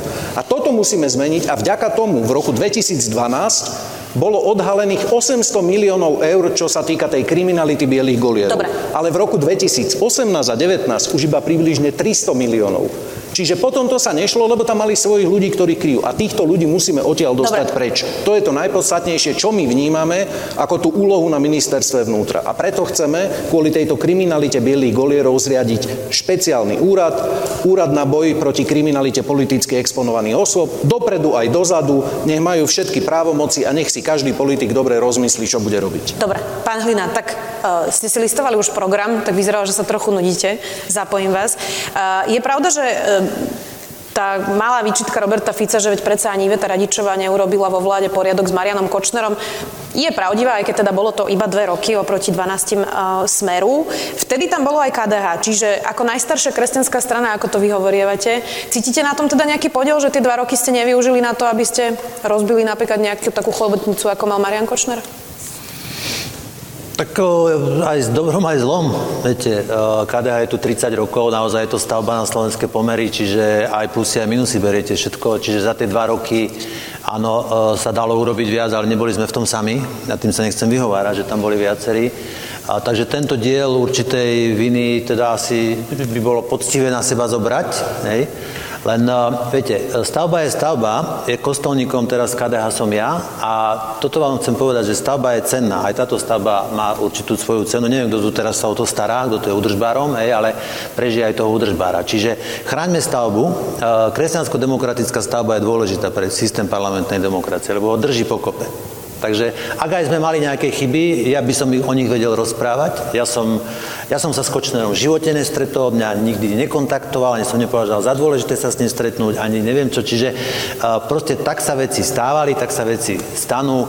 Len uh, poďme vyslať ten signál, že okrem toho, že už vieme, čo všetko sa pokazilo, hej, kto všetko s kým kde bol a viete, kresťanský demokrat musí vedieť odpustiť. Len otázka stojí, že či je potenciál v tom človeku, že sa zmení, alebo si len vypýtal si, odpustite teraz- mi, lebo to chcem robiť ďalej. Komu, komu teraz chcete odpustiť, aby sme to Tak rozumeli? principiálne, tak viete, v určitom momente, že buď sa tu budeme doťahovať, aký je obraz tu s nás teraz, hej? Aký je tu s nás obraz, hej? Budeme sa, zdá sa tu začneme doťahovať, že ten s tým. A ja si myslím, že treba priniesť tú zmenu. Ono to e, nejak, vždycky všetko lepšie od toho, čo je teraz, Hej, to, čo bolo teraz, je desivé. Otázka stojí, že tí, čo, tí ľudia, ktorí prídu a prinesú tú zmenu, že či je v nich potenciál, že to budú robiť lepšie, či sa poučili, či sú pripravení, či sú tak charakterní. Ja by som bol v, tento, v tomto celkom pozitívny. Takže Dobre. odpovedám na vašu otázku, bude zase, keď sa dostanem k slovu. KDH má vás. 30 rokov, hej, vedomí sme si aj plusov aj minusov. Dobre, pán Sulík, vidím, že máte nachystanú nejakú SMS-ku, dostaneme sa k vám, aj keď neviem, či tu chcete čítať teda SMS-ky. Pán Krajniak, ja som mala teraz sériu otázok na pána Kolára nachystanú, dnes tu nie spýtam sa ich vás, vy ste teda konzervatívec vo vašej strane, Áno. pochádzate aj teda z KDH. Pán Kolár síce už vysvetľoval svoje kontakty s Kočnerom, podobne ako aj pán Sulík, predsa len sa vrátime ešte k Alene Žužovej. Uh, on sa teda s ňou aj stretol, ani o tom ako keby nejako uh, ne- nerobí tajnosti, hovorí, že si písali. Nie je to prvý raz, čo sa vlastne objavila takáto kauza. Písal si aj s maloletou v čistom dni vtedy, tiež o tom, No. tiež o tom hovoril, ukázal tú konverzáciu. Vlastne tá jeho obrana je stále, že veď on nevie, s kým si píše, že mu napíšu ženy a že on má rád ženy. Chcete byť vo vláde, hovorí sa aj o Siske, aj o ministerstve vnútra. Nie je na čase, aby pán Kolár si začal dávať pozor, s kým si anonymne píše a nevyhovaral sa na to, že má rád ženy? Tak toto samozrejme je na to čas, len chcem upozorniť, že s pani Žužovou, alebo teda s Ajko. Ajkou, lebo on nevedel, že, že je to pani Žužová, e, si písal dávno predtým, než bol v politike. To znamená, že aj, a samozrejme, že aj on si uvedomuje, aj e, sme s ním o tom hovorili, že po vstupe do politiky si musí dávať pozor, lebo s takýmito volávkami musí počítať. A dáva si už pozor? E, myslím si, že si dáva e, väčší Potom pozor. dni. Ve, prosím? Potom čistom dni už. E, myslím si, že si dáva väčší pozor, pretože naozaj e, politici môžu byť terčami takýchto volaviek. Chcel by som povedať len jednu vec k pánovi Kočnerovi. Keď si pozriete tie e, Kočnerové trémy, tak tam nájdete to, že pán Kočner vypísal odmenu a nesmierne mu záležalo na tom, aby pána Kolára vyštval z politiky. To znamená, neboli žiadni kamaráti. Po druhé, pán Kočner posielal pánovi Dankovi podklady pred televíznou debatou Kolár Danko. Poďalšie, pán Kočner riadil to komando, ktoré sledovala, sledovalo moju osobu aj rodinu, dokonca odpočúvalo. Dlhé roky. Čiže e, myslím si, že je úplne zrejme, že, že my sme boli vždy na tej druhej strane, ako bol pán Rozumiem. Kočner. Ešte jednu otázku mám práve na e, vzťah Borisa Kolára k ženám. Teraz som si prečítala, ano. že dal rozhovor e, ženskému webu, ktorý vlastní Maria Reháková e, a Denigen to tak zmonitoroval a napísal hmm. o tom. Neskôr s redaktorkou koketuje aj on, keď si počas rozhovoru pýta jej telefónne číslo. To vám príde normálne, pán Kraniak? Uh, u Borisa Kolára mi to prípada normálne a je, je proste úplne zjavné, že môj životný štýl a uh, životný štýl pána Kolára je úplne iný ale aj preto úplne na začiatku, keď strana Smerodina vznikala, sme sa dohodli, aj to rešpektujeme, že čo sa týka kultúrno-etických otázok, každý hlasuje v parlamente a tak toto, podľa toto nie je úplne kultúrno-etická otázka, toto je také, že slušné správanie sa k nejakej novinárke, ktorá s ním robí rozhovor, asi nie. Ale ja neviem, že či uh, on sa s tou novinárkou nepoznal náhodou, alebo ne, nepoznám ich vzťah. No a čo, prečo sa nemôže vypýtať číslo? Jej dobré právo je nedať mu to číslo. Dobre. No, ja by som chcel, nejdem čítať SMS-ku, ne, ne, nebojte sa, idem čítať text, teda poznámky, lebo padla tu otázka, že Ale ako, bude to rýchle, pán Sulik, Áno, bude to 5 riadkov. Ako sa, dalo, do, ako sa dali docieliť predčasné voľby, čo hovoril pán Krajňák? Tak poprvé, Fico teda podal demisiu podľa článku 116 lomeno 5, a, alebo mohol sa nechať odvolať podľa 116 lomeno 6. Po druhé, a e, prezident mal túto demisiu prijať podľa 110, podľa článku 110 lomeno 1 mal niekoho vymenovať ako nového predsedu vlády. Kľudne, napríklad, ja som bol vtedy, taký, vtedy nejaký neformálny líder opozície, no tak mohol napríklad aj mňa. Ja by som bol povinný podľa článku 113 požiadať Národnú radu o vyslovenie dôvery do 30 dní tak. a to by sa samozrejme nepodarilo, lebo však nemali sme väčšinu. A dôveru by som teda nezískal a podľa článku 115 lomeno 1 by ma opätovne prezident odvolal po tom, čo ma predtým vymenoval. A podľa článku 115 lomeno 3 by som už len kúril a svietil, to je to, čo sme tam doplnili v 2010, keď e, naša vláda, potom ako padla naša vláda. A takto by to bolo až do predčasných volieb. My máme totiž v ústave článok, že keď na, asi na trikrát, keď e, na Národná rada nevysloví niekomu dôveru, komukolvek, tak prezident vyhlási. Čiže to je druhá možnosť. Jedna je, ako ty hovoríš, Bela, že 90 hlasov a druhá možnosť je táto a toto mohol Andrej Kiska spraviť vtedy, v tom Čiže mal v rukách čase. to ústavne, Nemal. že mal, mohol mal. zabezpečiť Nemal. predčasné voľby. Mal, mal, Vidíte, to je teória. Ja som to je ústava. Ešte raz, to je teória. Vy hovoríte o druhej možnosti. Čo si myslíte, chlapci, že to padlo len tak z neba? Koľkokrát sme museli rokovať aj s pánom prezidentom, že je ochotný odstúpiť Fico, to nebolo tak, že on okamžite zložil. Však koľko sme rokovali? Ochotný odstúpiť a dokonca tam bola aj tá dohoda, že odstúpi a bude vymenovaný Pelegrini. Hneď, moment. To znamená, že to by potom asi dopadlo fakt tak, že neodstúpi. Ešte raz, on dodnes tvrdí, že len kvôli, on hovorí, že kvôli mne, však teraz útočili. Teraz povedal, že kvôli vražde. Ale, ale, no dobre, ale on, on hovorí jednu vec, že ja by som vydržal tlak námestia. Tak ako Babiš, 800 tisíc ľudí, vydržím tlak námestia. Ja si to nemyslím, že dlho by sa dalo, ale on je presvedčený, že nemusel odstúpiť. My sme museli takto dohodnúť každý krok a k tomu by sme sa ani nedostali práve kvôli tomu, lebo by neodstúpil. Dobre. Pán Hlina, uh, zapojím vás opäť. Ďakujem. Krátka otázka pre vás všetkých štyroch a poprosím vás krátku odpoveď. Viacerí ste spomínali Milana Lučenského, policajného prezidenta. Po voľbách ho treba vymeniť? Áno. Pán Krajniak? Zatiaľ nie. Pán Bugár? Na 5 rokov je zvolený nie. My sa priklonieme k väčšine, ktorá bude v tej koaličnej rade. Ak tam bude áno, tak e, ako pán hovorí. Ale myslím si, že v koaličnej rade si aj sadneme a pozrieme si plusy, minusy. Mám pocit, že tých minusov bude viac. Poďme na tému školstva, aby sme stihli toho ešte viacej. Máme tu teda dnes študentov, určite ich to zaujíma. Predpokladám, že sa na to budú aj pýtať po skončení. Ja dám len taký krátky úvod, ktorý hovorí, že výsledky PISA ukazujú, že deti, ktoré vyjdú zo škôl, nerozumejú písanému textu ani zmluvám, napríklad, ktoré podpisujú. Nevedia čítať čítať s porozumením, nemajú matematickú gramotnosť a úplne najhoršie je, že vzdelanie je priamo umerné s tým, e, kto je ako chudobný alebo bohatý. Tak, Pán Krajňák, ja som sa to pýtala už pána Kolára v decembrovej debate, chystala som sa ho to pýtať aj v profilom rozhovore, nakoniec nám nezostal čas. Vy máte v programe niečo, čo voláte nakupovanie vzdelania. Uh-huh. A on mi to vtedy nevedel povedať v tej diskusii, ale teda píše sa tam, že bol by akýsi školský poukaz, aby mal rodič v rukách normatív, ktoré školy dostávajú a teda vyklikával by si, aké vzdelanie chce pre svoje dieťa. Uh-huh. Čo keď niekto napríklad má ukončenie iba základné vzdelanie a nerozumie sa do toho, že jeho dieťa má možno talent na programovanie, matematiku a vôbec nevie, prečo by mal vyklikávať aký nejak, nejaký normatív svojmu dieťaťu? Ja si myslím, že to je možnosť, to znamená pre možnosť pre rodičov, aby vedeli presnejšie zadefinovať to, čo by pre svoje dieťa chceli. Takisto nikto nie je nutený aj dnes e, využívať ten poukaz, ktorý deti majú na krúžky a to je jedno, či športové, alebo, alebo umelecké, alebo ďalšie. Je to možnosť, ktorá môže rodičom pomôcť.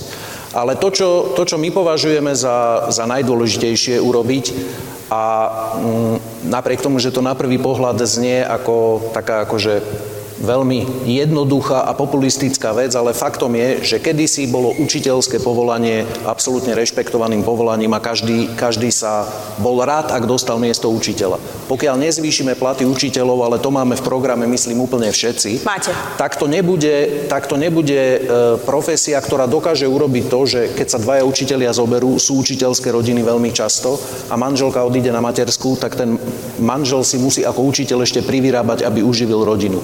Pokiaľ to nebude tak, že pedagogická fakulta bude jedna z najprestížnejších fakult, kde sa budú študenti hlásiť, lebo budú vedieť, že ak ju absolvujú a dostanú učiteľské miesto, tak majú garantované e, vzdia- e, živobytie na celý život, tak to nebude fungovať. Dobre, a to ja sa asi za 4 iba, roky úplne nedá dosiahnuť. Iba, to je dlhodobý proces, nie? E, nie, nie, nie, myslím si, že dokonca aj keď porovnám programy tých strán, ktoré ašpirujú na nahradenie tejto vlády, tak tam skoro každý má ten limit, že ako dvíhať tie platy Myslím učiteľov. ten rešpekt, to navrátenie prestíže na univerzitách to sa dá veľmi rýchlo urobiť. A poviem iba jednu vec. Napriek tomu, že som odporca sociálnej demokracie, pán Zeman, keď nastúpil v 98. roku v Česku, prvé, čo urobil, výrazne zdvihol platy učiteľov, aby to bolo lukratívne zamestnanie. A odvtedy sa tie nožničky medzi Českou republikou a Slovenskou republikou v úrovni vzdelávania rozširujú. Dobre. Čiže je to asi krok, ktorý musíme zvážiť a musíme urobiť. Dobre, toto je teda naozaj niečo, čo máte všetci štyria v programe, zvyšovanie platov učiteľov. Pán Sulík, vy tam máte dokonca aj presnú sumu. Uh, 1013 eur, správne si to sú uvedené príklady, ktoré tam Braňo Gröling napísal. Dobre. A teraz otáz, programe, podotázka. V programe píšeme ale aj ďalej, že my máme približne ten istý počet učiteľov ako pred 30 rokmi, ale deti máme výrazne menej. Dobre. Tak akože aj s týmto musíme niečo robiť. A keď bude menej učiteľov, môžeme ich lepšie zaplatiť. No a teda, nemali by byť tie platy rôzne v rôznych regiónoch, keď sa bavíme o 1013 eur, je to niečo iné v Krupine, v Revuce a niečo úplne iné v Bratislave. No.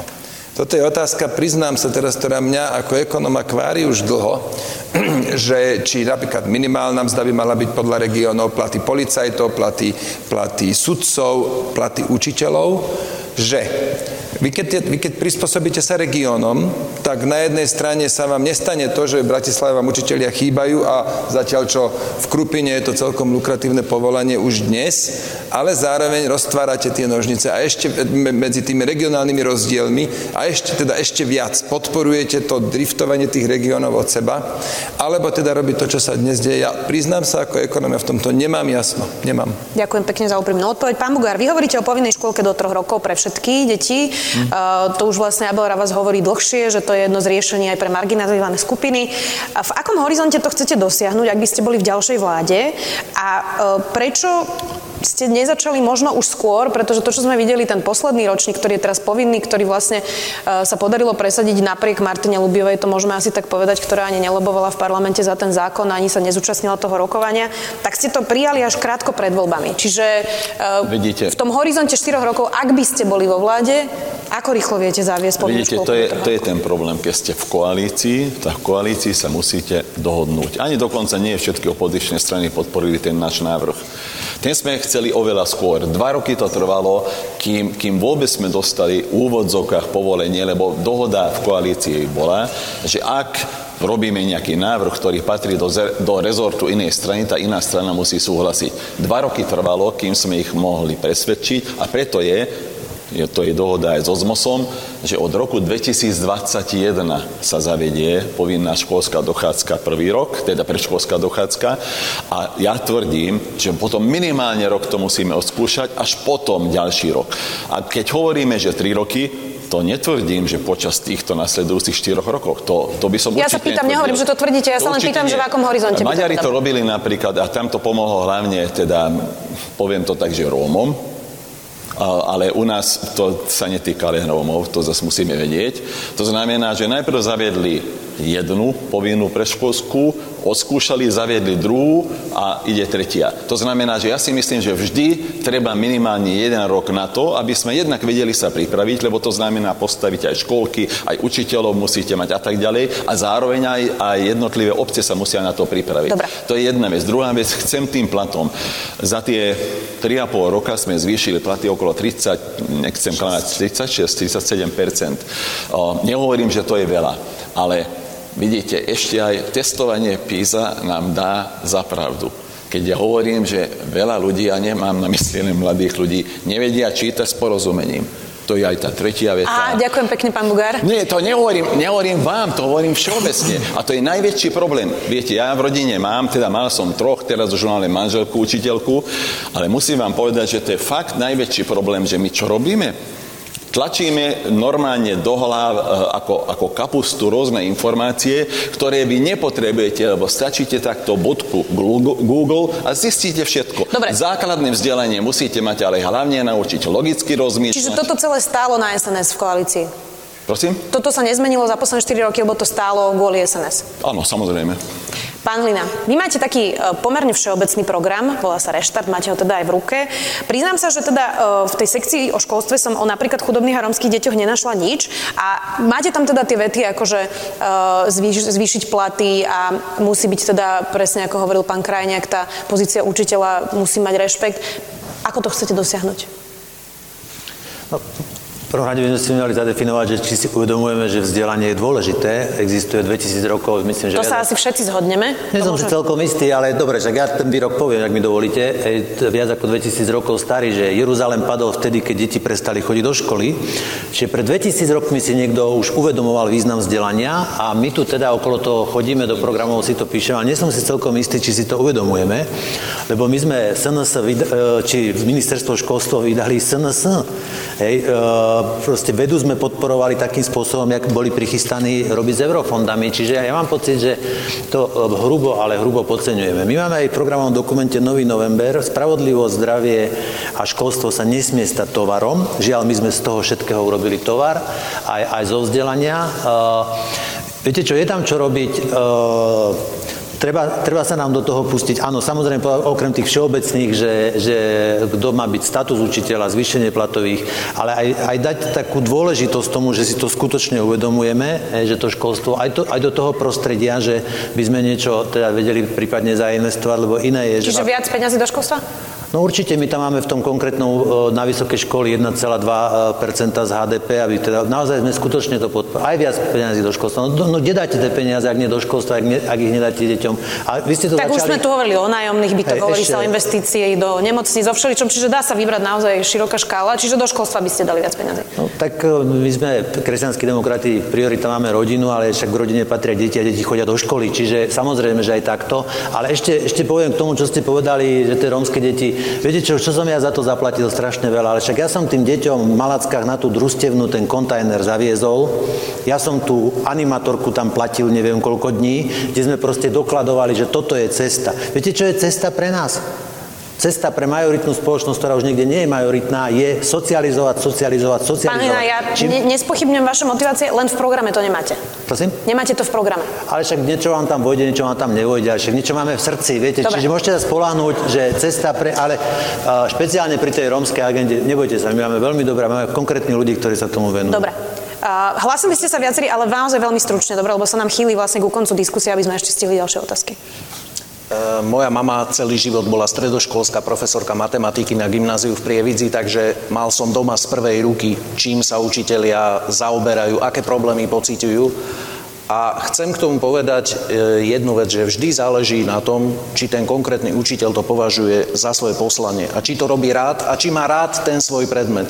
Mali by sme podporovať tých ľudí, aby, ktorí majú radi tie svoje predmety, aby aj napríklad moja mama celý život robila matematické olimpiády. Jeden jej študent e, skončil ako tretí na celosvetovej pán Kolár, veľmi, veľmi, teda pán Kolár, stále vám hovorím Kolár, lebo som bola mentálne poznám... to nastane. Pán Krajniak, uh, e, iba viete, ono to hrozne dobre znie, len, len, len otázka je, aké majú programy politické strany, nie, že či by boli učiteľe Iba jednu poznámku pánovi Bugarovi. Ja súhlasím s tým, že to, že to môže pomôcť to, čo navrhujete v tých uh, rómskych osadách, pretože čím viac detí budú, tak povediac, v škôlke, tým sa viacej naučia naučia, len my máme dnes opačný problém, že aj ľudia, to je jedno, či Rómovia alebo Slováci, Maďari, majú vôbec problém dostať dieťa do škôlky, lebo ich je málo. Čiže, e, čiže ak, aby aspoň mali možnosť, keď budú mať povinnosť, to budeme musieť stavať škôlky, možno ešte rovnako ako tie nájomné byty.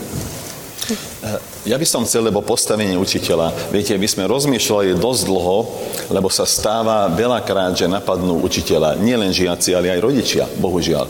To už, e, dá sa povedať, nový folklór.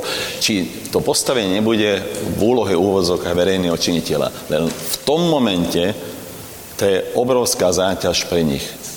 Ináč by boli samozrejme, mohli byť potrestaní. Takže to je takistá dilema, ako tuto kolega Richard hovorí, že uh, Neviete, či to urobiť?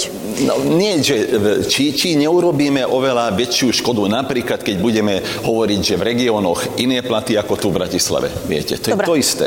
Pán Sulik, posledné slovo. No tak ja som chcel tomu školstvu, programu myslím. všeobecne povedať, my to máme Školstvo. desiatky konkrétnych bodov ku školstvu a tak spomeniem iba 5, aby teda to išlo rýchlo. Myslíme si, že ako prvé to školstvo riadi ministerstvo školstva, to má pod sebou 17 organizácií. My si myslíme, že keď sa to zredukuje na 3, tak to bude o mnoho efektívnejšie to riadenie. Chceme otvoriť trh s učebnicami, aby si školy mohli sami riešiť učebnice, lebo však tie každý rok chýbajú. Chceme reformovať malotriedky. My máme stovky škôl, kde na celej škole je menej ako 50 žiakov. Tam jednoducho nemôže byť kvalitné vzdelávanie. Potom chceme umožniť vstup do duálneho vzdelávania aj vo vyšších ročníkoch a posledných jednu vec. To, to je Voliči si nájdu váš program, pán Sulík? Ja viem, no ani, no, tak určite nie, ale jednu vec by som rád povedal, to sa týka teda aj študentov. Čo chceme spraviť, je chceme vyhodnocovať úspešnosť študentov, že 5 rokov po ukončení školy, koľko zarábajú v priemere a koľko z nich je nezamestnaných. To by boli a podľa, a podľa úspešnosti študentov chceme zvýšiť alebo, zvýšiť alebo znižiť normatív, ktorú tá škola, ktorý tá škola dostáva. Čiže t- tak, ako kvalitne vzdelávajú, tak podľa toho budú mať aj toľko peňazí. Dobre, Keď dajme si... chceme zrušiť lebo tu, teraz som počul malotriedky, tak treba zaviesť školský autobus, ináč to nemôže no, bez fungovať. Pochyby, no, bez pochyby. A tiež nie všetky rušiť, to treba citlivo prejsť, ale na to sa musíme pozrieť a Vieš, že máme, máme uh, také malotriedky, keď už hovorím o malotriedkách, že chodí 5, 6 až 12 detí do 5 ročníkov? No. Dobre. Bohužiaľ. Vidím, že máte Lazy. tu programové prieniky, nikto teda netvarí sa, že nesúhlasí. Poďme na záverečné kolo otázok. Pre každého z vás mám jednu. Pán Bugár, začnem s vami. Ak môžem, vy ste najdlhšie v politike z týchto štyroch pánov. Vy ste povedali, že so smerom do vlády už nepôjdete. Dali ste to aj písomne. Tak. To ste ale hovorili aj posledné voľby. Nehovorili sme čítať s porozumením. Dobre, tak aby som rozumela s porozumením, sa skúsim teda na vás pozerať. Nepôjdete so smerom ani keby hrozila koalícia s Marianom Kotlebom? Ešte raz? Ak by hrozila koalícia Smeru a Mariana Kotlebu a namiesto toho by ste tam mohli byť radšej vy v tej koalícii, tak nepôjdete ani v, za takýchto podmienok? V žiadnom prípade. My nebudeme náhradou ani Kotlebu a už ani po týchto udalostiach eh, po vražde ani náhradou povedzme Smeru. To nie. Dobre, ďakujem veľmi pekne. Pán Hlina, vy ste povedali, to už som sa vás tiež pýtala v decembri, že pán Kolár je úchylák. Povedali by ste mu to znova? Situácia sa zmenila. Nezmenila. Viete čo, mňa, e, podľa mňa by sme mali aspoň chcieť trošku kultivovať tú slovenskú politiku. A ja sa snažím. Viete, ja som tiež hoci čo urobil. Povedali by ste to znova? Lozil som po strechách, neviem čo, ale ja tiež... Uh, viete čo, tu nás, sme, tu nás sme boli svedectvom určitej stranickej kultúry, keď to takto poviem, hej, uh, sme rodina. Tu nám pán Krajňák povie, že podporoval som Mečiara, asi to tam niekde zaznelo, je tu na kamere, Hlina podporoval Mečiara. Viete čo, ja som mal pocit, že to je vybavené. A tak, ak mi dovolíte, ja som fakt defenzíve, tak dve minútky potrebujem. Som mal pocit, že to je vybavené. Vy to tu znova potrebujete takto šplechnúť. Pán Krajňák napísal raz blok, že Hlina predával trička I love Mečiara. To znelo hrozivo, nie? Teda však Hlina predával trička a love mečia.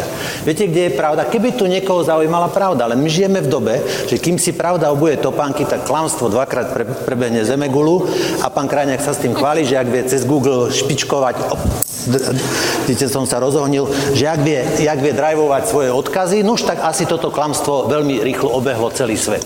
Ale pravda je inde. Ja som predával trička volí Mečiara, nevolí Mečiara, mali sme to vo výklade v predajni, kúpili ste si nejaké tričko, to, ktoré ste si kúpili, tak kriedou sa prepísala tá číslovka, čiže to bolo také mini referendum. Vyhrali trička nevolí Mečiara, bolo to v čase, keď bol Mečiar najsilnejší, za nami chodili, že dajte to preč, prečo to tam máte, kto vám to dovolil, Šojka, neviem čo, my sme to tam mali.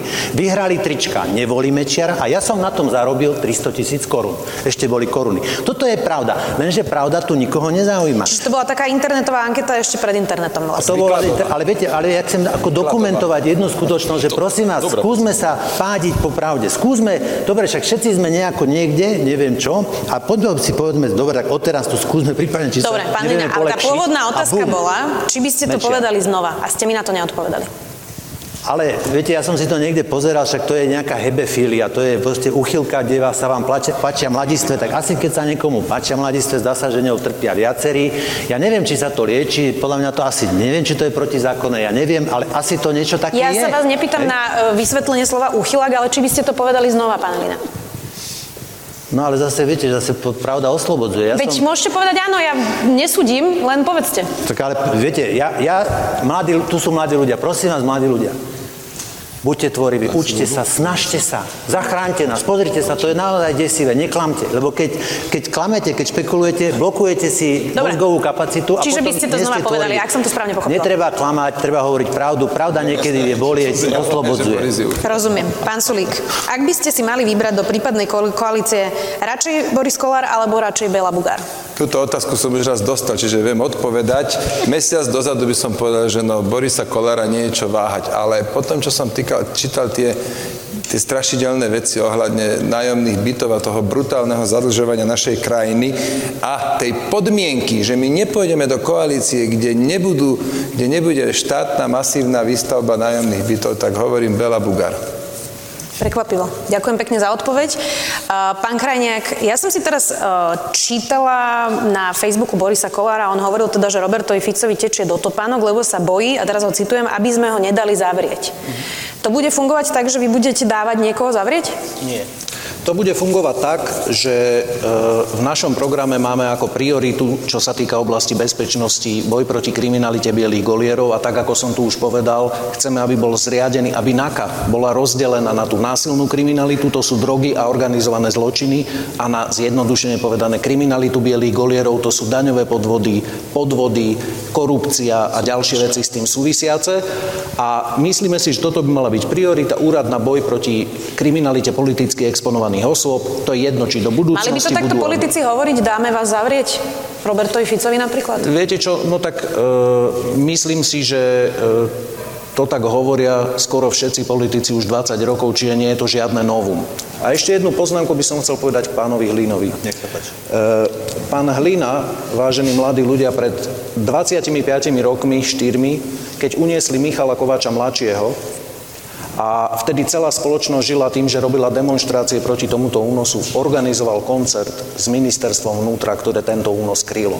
To som tým myslel, že podporoval Mečiara. Čiže Pán to je moja reagovať? poznámka k tomuto. Nechcem. Dobre, aby sme nešli až do mečiarizmu. Pán Bugár, pos- ja, veľmi ja krátko. Ja fakt jednu vec. Ja, viete, 30 rokov som politik, ale stále je to horšie a horšie. Ako môže politik hovoriť, že zavrem teba a zavrem iného? Je to horšie ako Jan Luptak? Je. Je. On, on bol jednoduchý človek, samozrejme, OK, ja som s ním, teda bol som v parlamente, keď začalo o Solvinách a neviem o všetkom hovoriť. Je to horšie ako Jan Slota napríklad? A,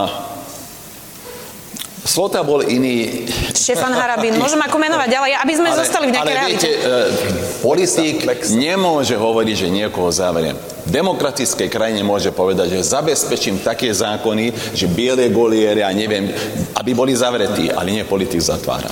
Ja si tiež myslím, že pán Krajňák použil skratku, ktoré všetci rozumieme, ale keď to začnete rozoberať no po slovíčkach, tak, e, tak áno, neobstojí tvrdenia, politik nemá čo dať zatvárať. Ja som sa, ja som bol diskutovať s Robertom Ficom, tiež som mu nepovedal toto, som povedal, že si myslím, že on patrí do basy. E, druhá vec, to je napríklad, ja zvyknem hovoriť, že postavíme ich, a to už dokážu politici, a, a teda tí v tej výkonnej moci dokážu zabezpečiť, že niektorí budú postavení pred súd. To, to, a tam to niekde končí. Už čo bude ďalej, samozrejme, o tom rozhodnú súdy. Tak. Chcete ešte niečo? Súhlasím. Dobre. Tak týmto to uzatvorme. Ďakujem vám veľmi pekne, že ste prišli na prvú z dvoch finálových debat denníka SME. Bolo to naozaj zaujímavé. Aj Slajdu dostaneme sa. Bolo to zaujímavé, miest, miestami naozaj ohnivé. Ďakujem vám veľmi pekne, že ste prišli dnes. To bol Richard Sulik, predseda SAS. Ďakujem pekne za pozvanie. Predseda Mostu Hit, Bela Bugár. Ďakujem veľmi pekne. Podpredseda Zmerodina Milan Krajniak. A predseda KDH Alois Hlina. Budeme tu pre vás opäť aj zajtra s finálovou debatou najsilnejších strán. Dovtedy sa majte pekne a dovidenia.